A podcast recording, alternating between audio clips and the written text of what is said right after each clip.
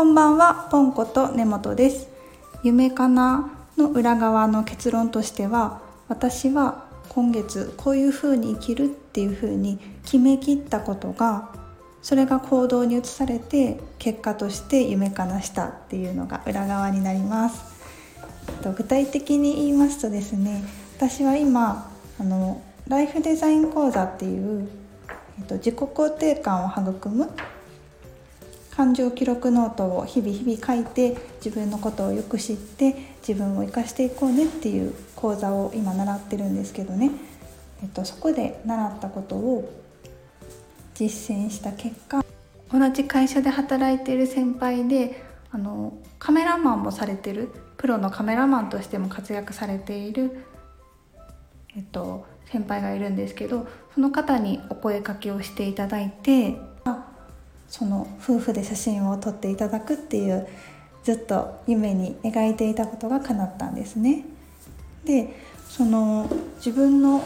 こう生きるって決めきるっていうのはですねうんとどういうことかっていうと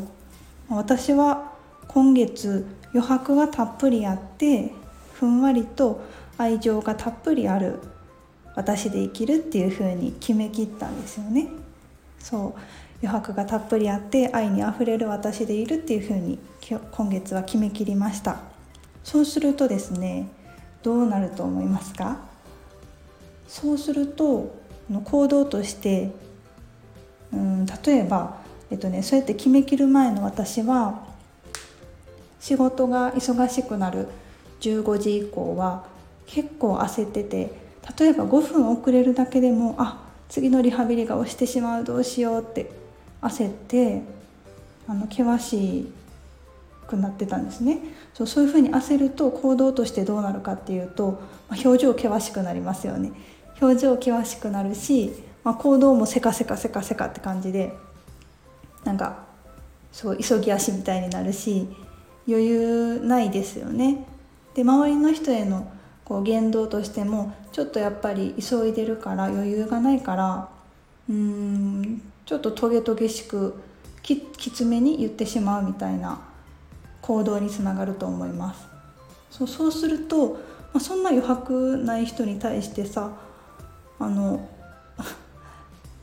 例えば今度夫婦の写真撮りませんか？なんてなかなか言えないですよね。そういうふうに言う前にまあちょっとゆっくり休んでくださいってなりますよね。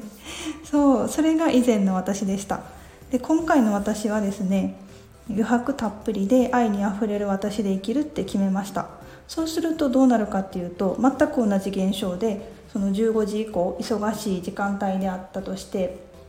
まあ、例えば5分遅れてちょっと時間が押しているとします。なんですけどと常にね意識してるのであそう今月の私は余白がたっぷりあるんだったって気づくことでこうあ、まあ、5分遅れてるけどこういうふうにこういうふうにここでちょっと早めにあの切り上げて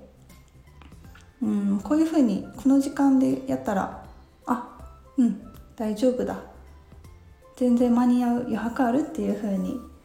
こうねうんと勝手にね脳が次の行動計画を立ててくれるんですよね。そう自分に余白があるっていうのをもう決めきってるのでだったらこういうふうに行動したらいいよねっていうふうにあの脳がね勝手に戦略を立ててくれますそうすると行動としても余裕がありますよねこういうふうにプランニングしたら間に合うっていうのがもう分かってるので余裕を持った行動で、まあ、表情も朗らかにこうスタッフへの対応としてもあのトゲトゲしいとかはなくてふんわりと、うん、余裕を持って穏やかに対応できますよねそういう行動につながりますそうすると結果としてこう余白がある人だからあの今度夫婦の写真撮りませんかって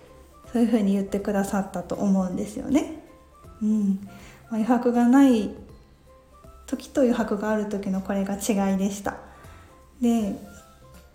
うんうん、こうやってね決めきる。自分はこういうふうに今月生きるぞって決めきることで行動が変わって結果が変わるんですよね。そうそれをねちょうどライフデザイン講座の今上級マスタークラスでな習ってる内容を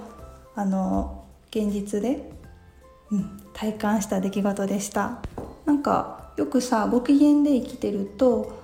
えっとどんどんいいことが起こって夢が叶うよっていうのあるじゃないですか。私それ全然意味わかんなくて 深く知ろうともしなしなかったんですけどあなんか体感してそっかそっかこうご機嫌で生きてると,、うんと、行動が変わってだから結果が変わるんだなって、うんうん、そのロジックを知って体感してすごく腑に落ちましたしあの写真撮影はすごく楽しかったです。またそちらの話も次したいと思いますではではありがとうございました。